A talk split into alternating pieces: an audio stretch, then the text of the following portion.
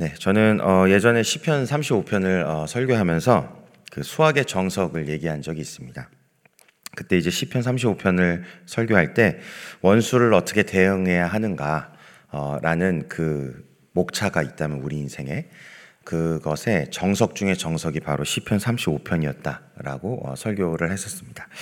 오늘 시편 역시 그러한 어, 정석 중의 하나입니다. 이제 뒤에 설명하겠지만 특별히 땅 끝에 내가 거할 때 어떻게 해야 하는가라고 하는 이러한 어, 인생의 그런 상황이 있다면 목차가 있다면 땅 끝에서 있을 때 내가 어떻게 해야 되는가 라는 그런 주제가 여러분 삶 가운데 있으셨다면 바로 거기에 대한 정석이 오늘 시편 61편이라고 할 수 있습니다. 오늘 본문 1절은 넘어가고 이따가 설명하고 2절부터 보도록 하겠습니다. 여러분 2절을 보시면 처음에 어떻게 시작하냐면 내 마음이 약해질 때라고 시작을 합니다. 여러분 여기서 이제 약해지다라는 여기에 해당하는 단어가 히브리어로 아타프라고 하는데 이 단어는 이제 쇠약하고 무기력해지고 이런 상태를 어, 의미합니다. 대부분의 학자들은요 오늘 시편을 이제 다윗의 시편이라고 설명을 하고요. 특별히 다윗이 압살롬에게 쫓겨갔을 때 쓴 시다라고 어, 얘기를 하고 있습니다. 여러분 아시다시피 압살롬은 다윗에게 무척 사랑받는 아들이었죠. 그렇지만 그가 어 이제 이복형인 암론을 죽였고 물론 이제 그 전에 또 사건이 있었습니다만 어쨌든 이복형을 죽였고 그 다음에 또 사람들의 마음을 다윗 왕으로부터 이제 자기에게로 몰리게 하고 쏠리게 하는 이제 그런 반역적인 행위를 했을 뿐만 아니라 결국은 이제 스스로 나팔을 불고 이제 왕이 되었죠. 그리고 나서 이제 아버지 다윗을 잡으러 어 이제 예루살렘으로 어 들어왔습니다. 어쨌든 이 과정에서 이제 다윗은 도망을 쳤고 오늘 시편은 이제 그러한 배경을 가지고 있다라고 어 얘기합니다. 그렇기 때문에 오늘 본문에서 이제 내 마음이 약해질 때라고 표현을 했지만 사실은 이제 무기력하고 쇠약해졌다는 말이 더 맞는 것 같습니다. 단순히 약해진 게 아니고요.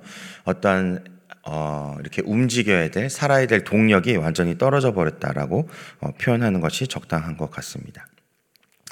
사울 아, 다윗 왕이 예전에도 사실은 많이 도망 다녔었죠. 뭐 사울 왕을 피해서도 도망 다녔고 근데 그때는 이제 사울이 남이었고 또 가족은 아니었잖아요.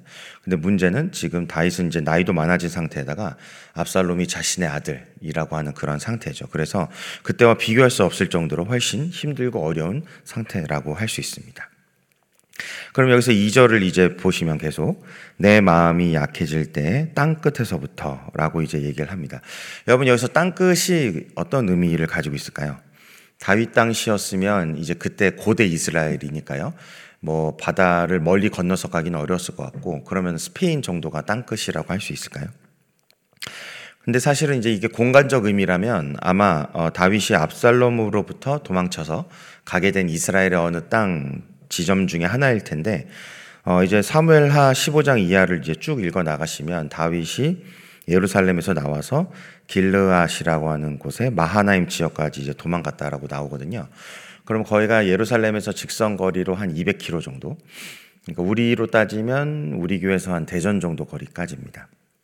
여러분 그런데 물론 이제 우리 교회에서 대전 정도 거리까지가 꽤 먼 거리긴 합니다만 그렇다고 해서 이제 땅 끝이라고 표현하기엔 조금 다윗이 이제 오버한 감이 있죠. 그렇죠? 200km 가놓고는 그렇게 땅 끝이라고 말하면 조금 그렇잖아요. 그러니까 어, 다윗이 조금 자기의 상황을 오버했나라는 생각이 들기도 하고 또 뭐 이게 시잖아요. 시니까 아, 말 그대로 강조를 좀 했나 보다라는 생각을 해볼 수도 있습니다. 그런데 사실은 이제 오늘 여기서 땅끝이라고 어, 표현한 데는 이유가 두 가지가 있는데 첫 번째는 무엇이냐면 공간적이고 지리적인 표현을 하기 위해서 땅끝을 썼다기보다는 심리적인 거리, 영적인 거리를 지금 얘기하고 있는 것입니다.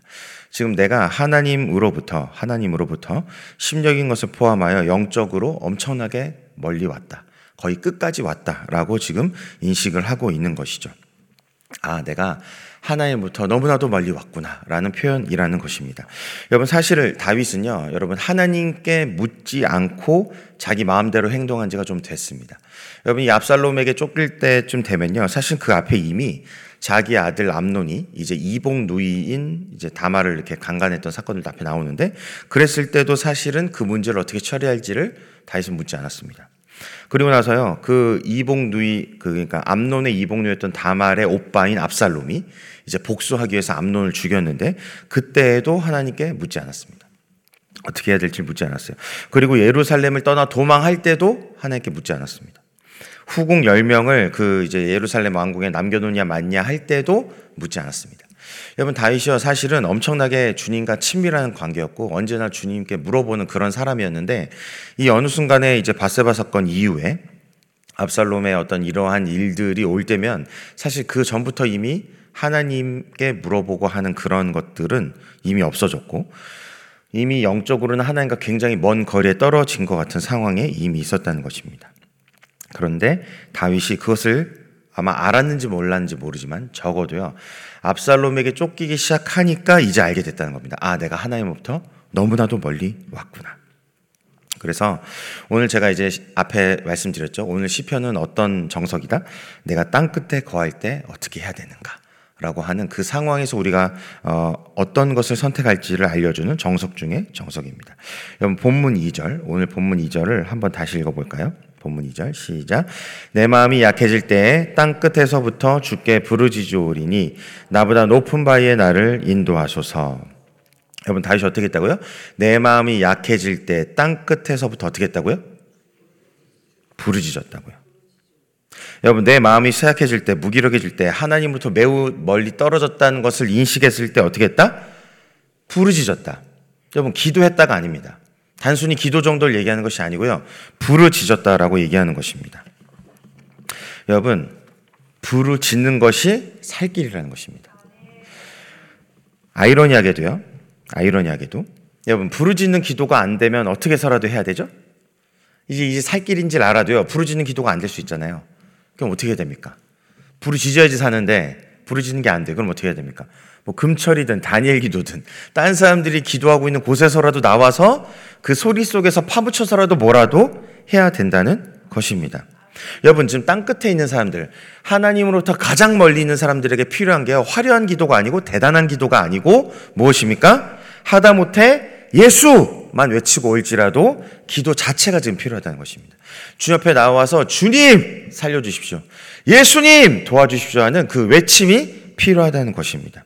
여러분 오늘 본문 1절 보시면 하나님이여 나의 부르짖음을 들으시며 내 기도에 유의하소서. 여러분 오늘 시편 시작 자체가요. 이미 다윗이요. 하나님께 선포하고 시작합니다. 뭐라고 말하냐면 하나님 나 오늘 부르짖을 겁니다.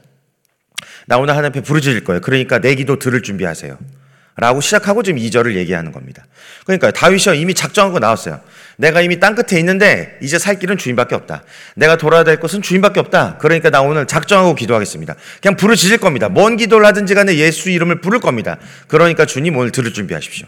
내가 오늘 기도할 겁니다. 라고 선포하고 나오는 겁니다. 그러니까 그만큼 다윗이 지금 간절하고요. 절박한 상황이고 다급함이 있다는 것입니다. 내 마음속에 절박한 외침.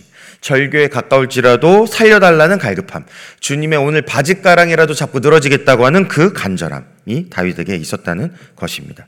여러분, 우리가 하나님과 멀어져 땅 끝에 있을 때 우리의 살 길이 무엇이다?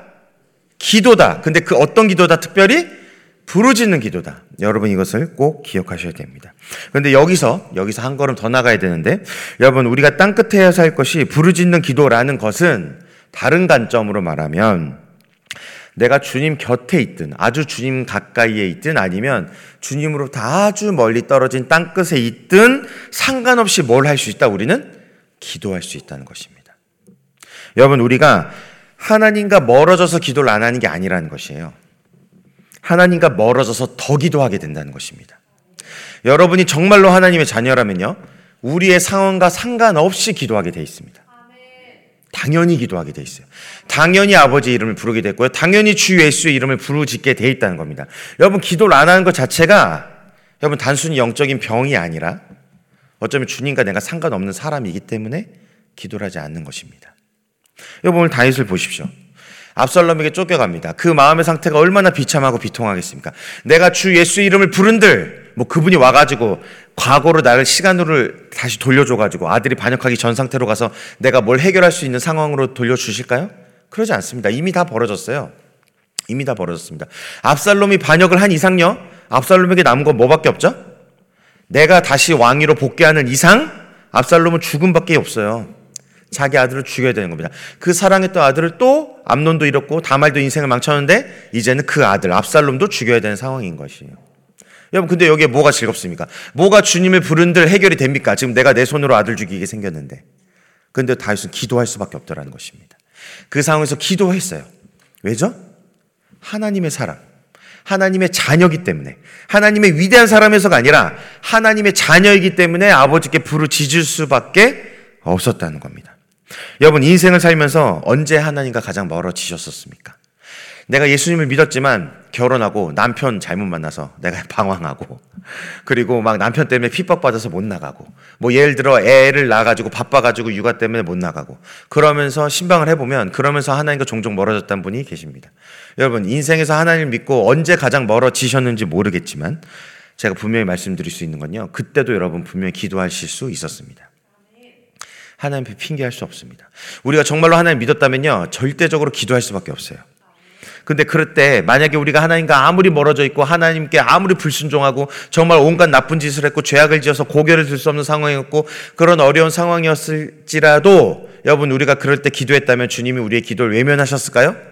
절대 그렇지 않다는 것입니다. 여러분 누가복음 18장을 보면요.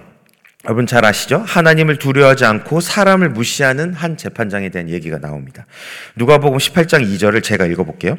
이르시되 어떤 도시에 하나님을 두려워하지 않고 사람을 무시하는 한 재판장이 있는데 여러분 도대체 하나님을 두려워하지 않고 사람을 무시하는 사람이 어떻게 재판장의 자리에 앉아 있는지 우리는 알 수 없지만 그런 사람이 어쨌든 있다는 것입니다. 그 이유는 이제 넘어가고 어쨌든 중요한 것은 3절에 이제 과부가 등장하는데 이 과부가 재판장에게 얘기하죠. 원수에 대한 원한을 어, 풀어달라. 그랬더니 재판장이 무시하죠, 처음에. 사람을 무시하잖아요. 그런데 나중에는 결국 어떻게 하냐면 이제 들어주기로 결정하죠. 여러분, 하나님을 두려워하지 않고 사람을 무시하는 그런 인간 쓰레기 같은 재판장도 과부의 탄원을 들어줬습니다. 하물며 그런 재판장과 비교할 수 없는 우리 아버지, 하나님께서, 아버지신 하나님께서, 너희의 목자이신 주님께서 어떻게 너희의 기도를 무시하시겠느냐? 여러분, 누가복음 18장을 읽을 때요. 정말 중요한 것은 그 중요한 근본, 우리가 가정해야 되는 전제는 무엇이냐면요. 하나님이 어떤 분이신지 아느냐입니다. 여러분, 우리 흔히 누가복음 18장 이야기할 때 기도만 얘기하는데요. 여러분, 그 기도보다 더 중요한 것이 무엇이냐면 하나님이 어떤 분이시냐를 분명하게 18장이 지금 묻고 있다는 거예요. 여러분, 만약에 하나님이 우리 아버지가 아니라면 여러분 기도한들 하나님 왜 들어줘야 됩니까? 여러분 그분이 만약에 졸고 주무신 분이라면 대체 우리는 언제 기도해야 됩니까? 그러면 기도하기 전에 물어봐야 되죠. 그렇죠. 전화를 해봐야 되잖아. 센터가 운영을 하는지 안 해야 되는지 먼저 물어봐야 되지 않습니까? 상담원 연결해 주세요. 상담원이 자, 주무시고 계십니다. 그럼 언제 해야 됩니까? 상담원 언제 일어나십니까? 그렇게 해야 되는 거죠. 근데 다행히도 우리 주님이 졸지도 않고 주무치지도 않고 우리의 아버지가 되시니까요. 언제든지 기도하라는 겁니다. 언제든지 그분 앞에 나아가라는 겁니다. 그러니까 기도보다 더 먼저 중요한 게 뭐라고요? 하나님이 대체 어떤 분이시냐? 주님이 나한테 어떤 분이시냐? 그것을 먼저 묻고 있다는 것이죠. 여러분 마찬가지입니다. 오늘 다윗이요. 이 땅 끝까지 간 상황에서 기도할 수 있는 이유가 무엇이냐면 바로 그분이 내 아버지시기 때문에 그분이 나의 목자이시기 때문에 그것이 가능하다라는 것입니다. 여러분 시편 139편 한번 읽어볼까요? 7절에서 10절. 네, 다 같이 읽어보겠습니다. 시작. 내가 주의 영을 떠나 어디로 가며 주의 앞에서 어디로 피하리까? 내가 하늘에 올라갈지라도 거기 계시며 수월에 내 자리를 펼지라도 거기 계시니이다. 내가 새벽 날개를 치며 바다 끝에 가서 거주할지라도 거기서도 주의 손이 나를 인도하시며 주의 오른손이 나를 붙드시리이다. 아멘. 아멘. 여러분, 하늘에 가도, 수월에 가도 주님이 어디 계신다고요? 거기 계십니다. 바다 끝에 가도 주의 손이 나를 인도하시고요. 주의 오른손이 나를 붙드십니다. 이러한 주님에 대한 신뢰가 있기 때문에 다시 오늘 분명하게 선언할 수 있는 것이죠. 내가 땅 끝에서 주님께 부르짖습니다. 여러분, 여기서, 여기서 또 한 걸음 더 나가야 됩니다. 여러분 시편 62편 8절을 보면요. 이렇게 되어 있습니다. 제가 읽어보겠습니다. 백성들아 시시로 그를 의지하고 그의 앞에 마음을 토하라. 하나님 우리의 피난처 시로다. 아멘. 여러분 단순히 제가 부르짖으란 게요. 그냥 소리만 질러라. 크게 기도해라. 이런 얘기가 아닙니다. 여러분 부르짖는 기도를 했을 때 여러 가지가 작용하고 여러 가지 결과가 나타내야 되는데 그중 오늘 본문의 문맥에서 말씀드려야 되는 것은 뭐냐면 바로 오늘 방금 읽었던 시편 62편 8절이라는 것입니다. 그의 앞에 마음을 토하게 되는 것이 필요하다는 것입니다. 여러분 우리가요 이미 땅끝에 있다는 것 자체가요 하나님부터 멀어진 거잖아요. 여러분 하나님께 멀어진 이유는 분명히 있습니다. 여러분 그냥 하나님이 우리를 멀리 두셨다? 여러분 그런 경우는 흔치 않아요. 우리가 분명히 어떤 이유에서 어떤 상황에서 불순종했기 때문에 땅끝에 거하게 된 것이죠. 그러다 보니까요, 분명히 부르짖는 기도를 하며 주의 이름을 부르게 되면 어떤 역사가 일어난다?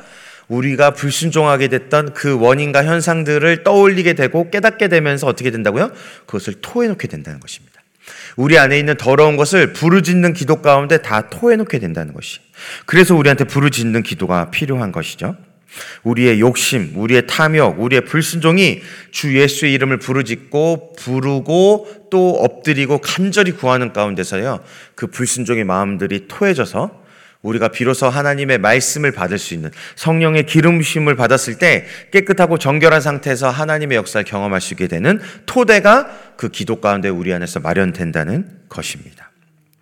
그렇기 때문에 부르짖을 때 반드시 어때야 된다? 우리의 마음이 주님 앞에 토해져야 된다는 것입니다. 오늘 본문 2절 또 다시 한번 읽어보도록 하겠습니다. 본문 2절 시작. 내 마음이 약해질 때 땅끝에서부터 주께 부르짖으오리니 나보다 높은 바위에 나를 인도하소서. 아멘. 여러분 지금 다윗이요 이제 약해졌을 때, 쇠약해지고 무기력해졌을 때, 땅 끝에서부터 하나님과 가장 멀리 떨어진 그때 이제 주님께 부르짖는데요. 거기서 첫 번째로 구하는 것이 뭡니까? 나보다 높은 바위에 나를 인도하소서. 여러분, 나보다 높은 바위. 이게 무슨 뜻일까요?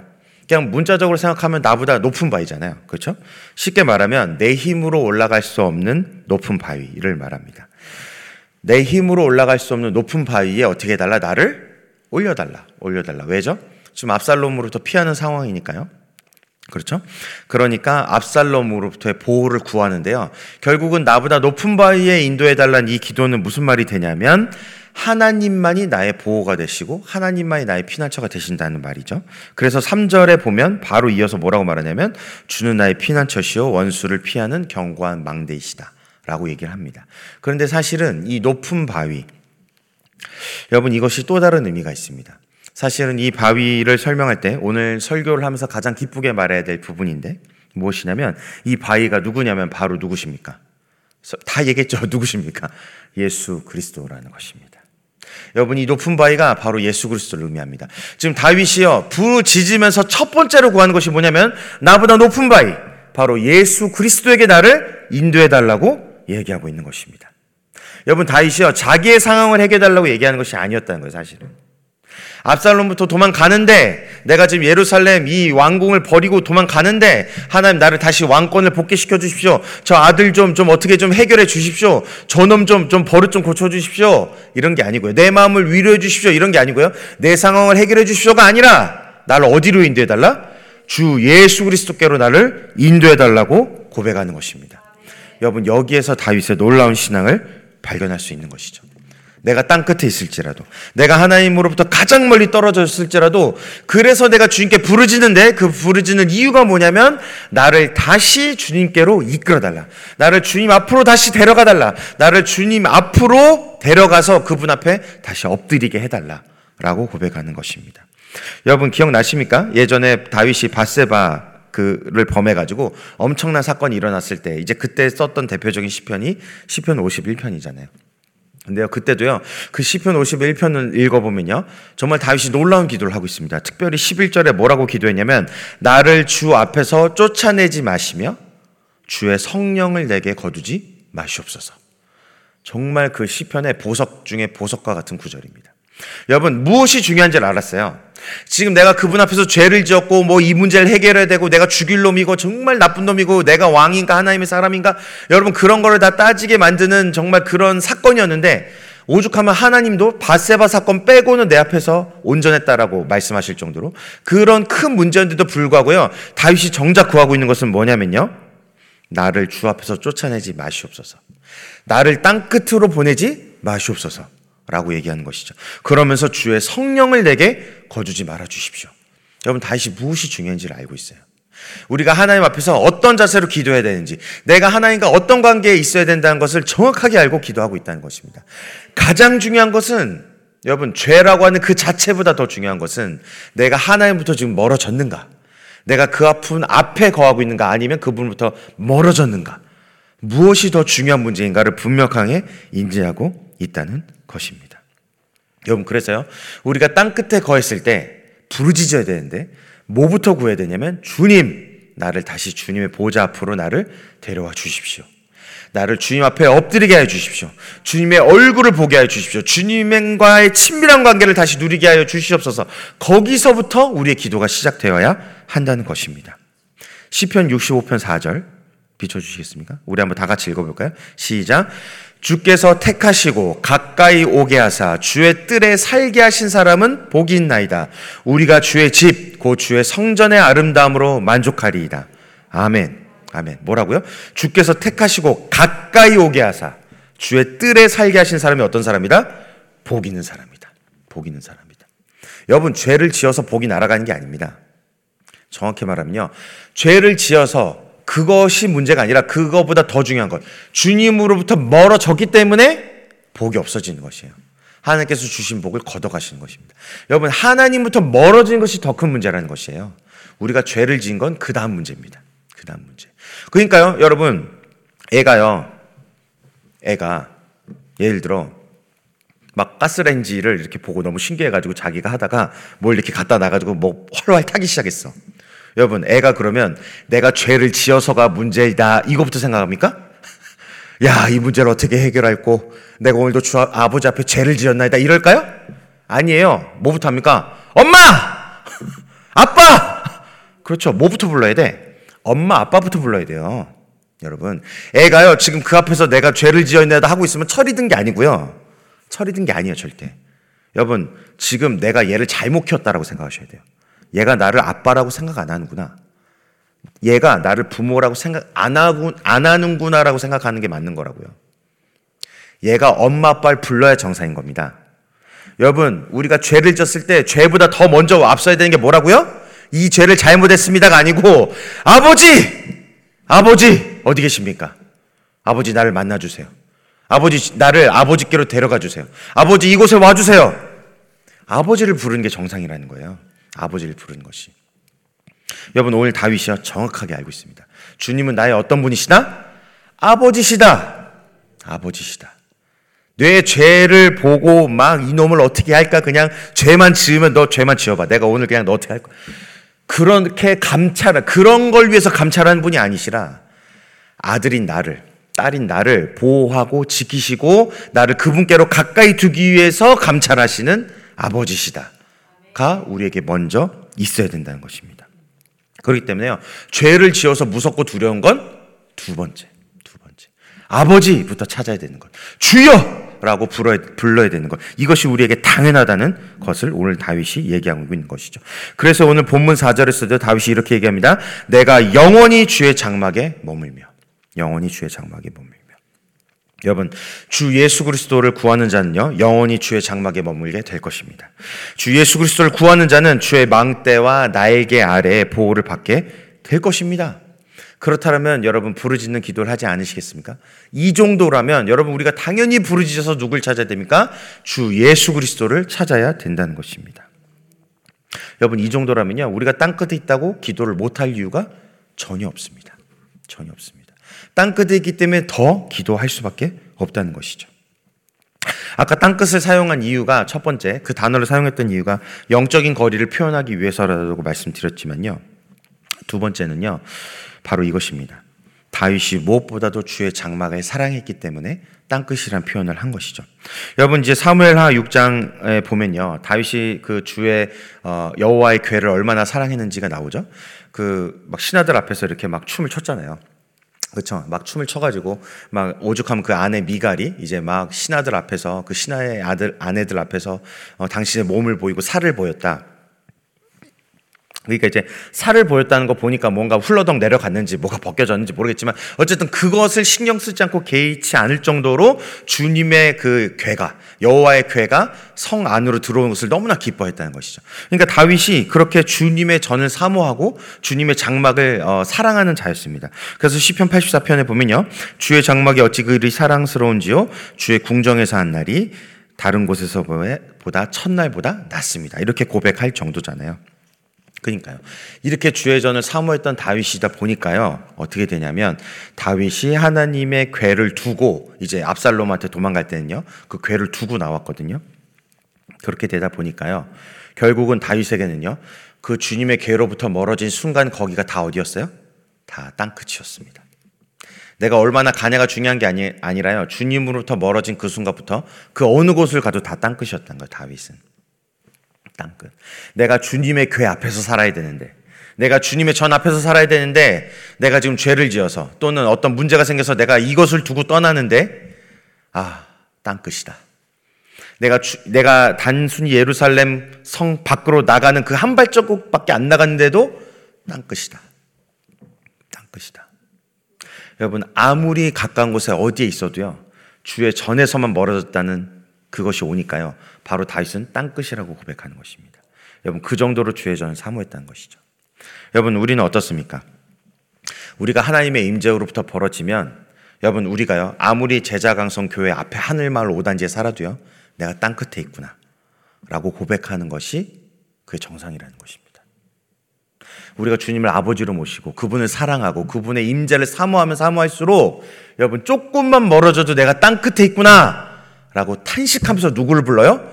예수님! 예수님을 부를 수밖에 없다는 것입니다. 그래서 다윗의 기도는요, 땅 끝에 있을지라도 가장 먼저 누구를 구해요?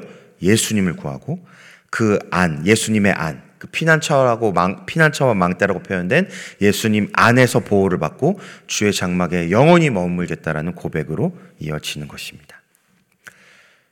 시간이 없으니까 이제 이 시간 우리 다 같이 기도할까요? 네, 4절까지만 하고. 네. 여러분, 사실 땅끝이 하나님으로부터 멀어진 것 같고, 정말 하나님부터 멀리 올 수만큼 왔고, 그러니까 망가질 만큼 망가졌고, 망할 만큼 망했고, 라는 생각이 들 수도 있는 장소지만요. 여러분, 땅끝이 가지고 있는 놀라운 축복이 있습니다. 무엇이냐면, 오직 하나님만이 나의 도움이 되시는 곳이었다는 것입니다. 누구도 나의 도움이 되지 않았고, 그래서 하나님밖에 날 도울 자가 없는 곳이었고, 이 사망의 음침한 골짜기에서 나를 건져낼 뿐이 주님밖에 없다는 것을 확인하는 자리였고, 주님만이 나에게 공급하실 수 있구나.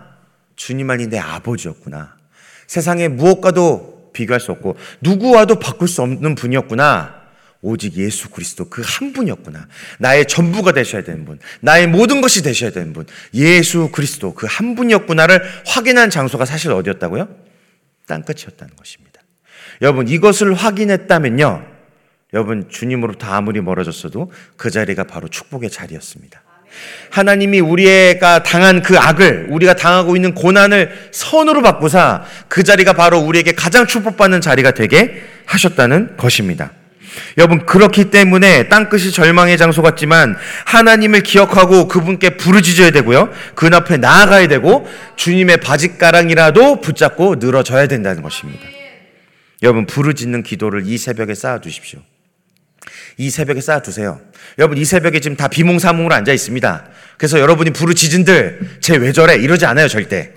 아무도 그러지 않아요. 왜냐면 나도 제정신이 아니야, 지금. 그러니까 마음껏 부르짖고 그 부르짖는 기도를 이 새벽에 쌓아두십시오. 금철에 나왔을 때 부르짖는 기도를 쌓아두십시오. 여러분 기도할 자리가 있다면 다 같이 침묵하고 있다면 또 모르겠지만 그런 상황이 아니라면 부르짖을 수 있을 때마다 부르짖으십시오. 주님을 부르짖고 주님께 가까이 날 두게 해주십시오. 라고 주님의 어, 멱살이라고 할 뻔했어요. 주님의 몸이라도 잡고, 주님, 나 좀 살려주세요. 주님, 나 좀 어떻게 해주세요. 라고 부르짖고, 왜냐면 그분이 아버지라니까요. 아버지라니까요. 여러분, 사랑하는 조그만 아들이 와가지고 주님 앞에 막 잽을 날리면서, 오늘 아빠 나랑 싸워보자. 여러분, 그런들 한 방에 KO 시켜가지고, 너 이놈 시키. 그런 아버지가 어디 있습니까? 기꺼이 그 주먹을 맞아서라도 져주시는 게 아버지잖아요. 여러분, 육신의 아버지도 그러는데, 하물며 우리 아버지께서 우리의 기도 가운데 듣지 아니하시고 그것을 무시하시는 분이시겠습니까? 절대 그렇지 않다는 것입니다. 그렇기 때문에 여러분 다른 신이 아닌 졸지도 않고 주무시지도 않는 내 아버지가 되시고 나를 감찰하시며 내 심령을 보고 계시는 나를 보호하고 지키시기 위해서 지켜보시는 그 주님께 기도하는 것이 어느 시간 어느 상황이나 절대 헛되지 않다는 것을 믿으시고 오늘 이 새벽도 주님께 부르짖는 새벽이 되시기를 바랍니다. 여러분 그렇다면 우리 이 시간 우리 이 시간 주님 주님 이 새벽에 부르짖겠습니다.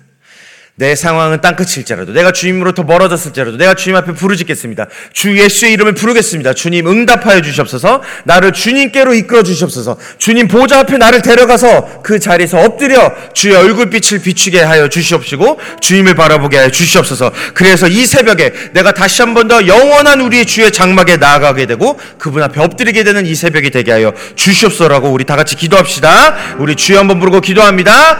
주여! 주여!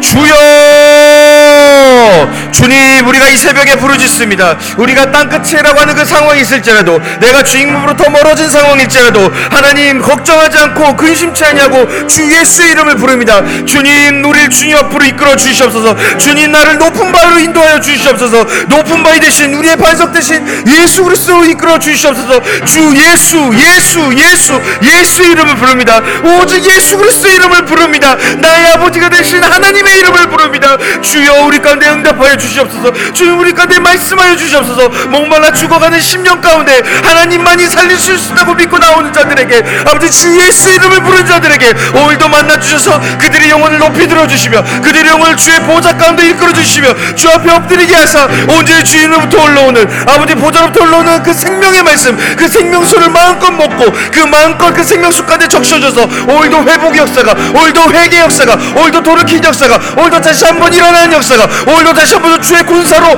무장된 역사가 이 새벽에 하여 주시옵소서. 하나님 어린 자들의 오직 예수 예수 예수 예수님을 사랑합니다. 예수님을 사모합니다. 예수님만을 따라갑니다. 예수님만을 붙잡습니다. 오 예수님이 새벽에 우리를 만져주시옵소서. 예수님이 새벽에 우리를 만나주시옵소서. 주님만이 우리의 공급자이십니다. 주님만이 우리의 보호자이십니다. 주님만이 우리의 아버지십니다. 주님만이 우리의 목자이십니다. 주님만이 우리의 주인이 되십니다. 오 선한 목자이신 예수 그리스도여 우리의 인생을 우리의 삶을 인도하여 주시옵소서. 오 할렐루야 할렐루야 할렐루야 할렐루야 할렐루야.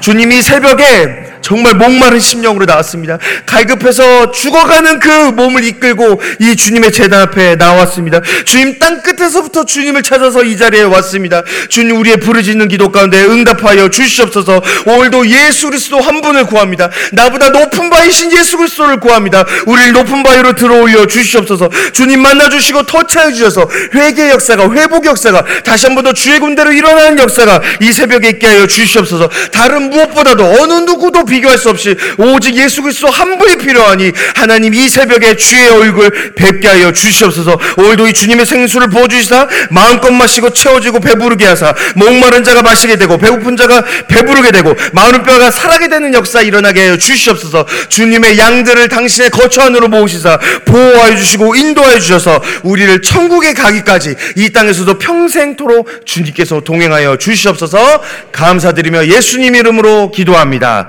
아멘. 주여, 주여, 주여.